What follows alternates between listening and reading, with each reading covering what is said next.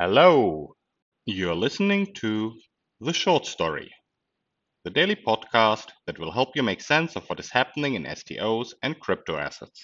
My name is Stefan Lösch. I am your host, and I will be your resident expert for today.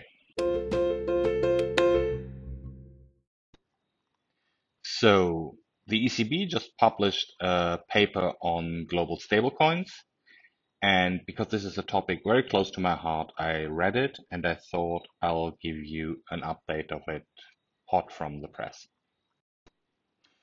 This paper is probably a uh, response to the publication of Libra's white paper version 2 that happened last week, I believe. And it deals with the regulatory and financial stability implications of global stablecoins it's a relatively short paper. It has only about like 10 pages or something like this. Now, the contents of this paper will come as surprise to no one, except maybe the authors of the version 1 of Libra's white paper last year. But because it's a really important topic, they are really worth repeating here in any case. So as I said, the paper deals with the regulatory and financial stability aspect of stablecoins. So let's start with the regulatory side. The ECB's very reasonable assessment here is that a global stablecoin, or rather their issuer, would be regulated either as e-money or as an investment fund or as a bank. Now, the first thing to note is that there is no global regime for either of those. E-money issuers, investment funds, and banks are always regulated at the national level, and there is no such thing as a global equivalence regime. There is some regime that allows those entities to operate cross-border within the European Union, but that's about it. So the first challenge a global stablecoin will face that it will have to talk to pretty much every government on earth. As for which kind of framework the global stablecoin would fit into, a priori it would be probably an e-money issuer. However, e-money issuers are very restricted what they can actually do with their assets and often they do have to hold them in deposit with other banks, which Libra might or might not want to do, or other stablecoins for that matter. Um, Libra actually said that they will hold their asset in a way that seems to be compatible with an e-money issuer. If those eligibility, eligibility criteria are not met, these investment criteria are not met, then it cannot be an e-money issuer. So then it either has to be an investment fund or it has to be a bank. No problem with this in principle, but especially the bank regulatory regime is pretty heavy. And as we said before, there is no global equivalence, global passporting. So this global stablecoin would have to get those pretty heavy licenses in a number of countries internationally, which seems like a very hard thing to do. Another concern that regulators have is on the conduct side of regulations. They worry that investors in stablecoins, buyers of stablecoins, that they consider that these coins are really stable in the sense that they're even backed by something like a deposit protection scheme.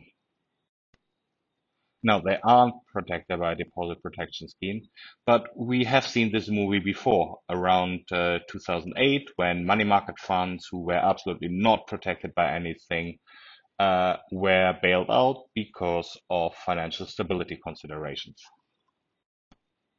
So I suppose regulators are trying to be a bit smarter this time and they're trying to avoid this bailout uh, when things go wrong by applying regulations uh, to start with. This leads us over to the financial stability side of things. There, the paper spends a lot of time running a number of models and looking at uh, a number of things. Um, and I'll just summarize the key points here. The main issue that regulators are having is that stablecoins will be big. In fact, according to their calculations, the when they look at Libra, they think it might be bigger, the biggest money market fund in Europe. So there are two well-known concerns with respect to financial stability in this case. And as I said, they are really well known because we already went through this exercise in 2008 with money market funds. The first concern is cannibalization of bank funding. All the funding that goes into stablecoins does not go to banks, or rather, it does not go to banks directly, but it might end up in banks anyway, but via the stablecoin, via Libra.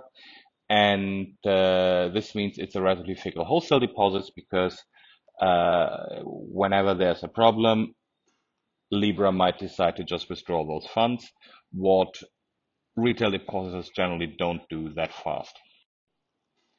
So the first concern is a quality of funding concern for the banks. The second concern, and again, we have seen this before, is one of contagion.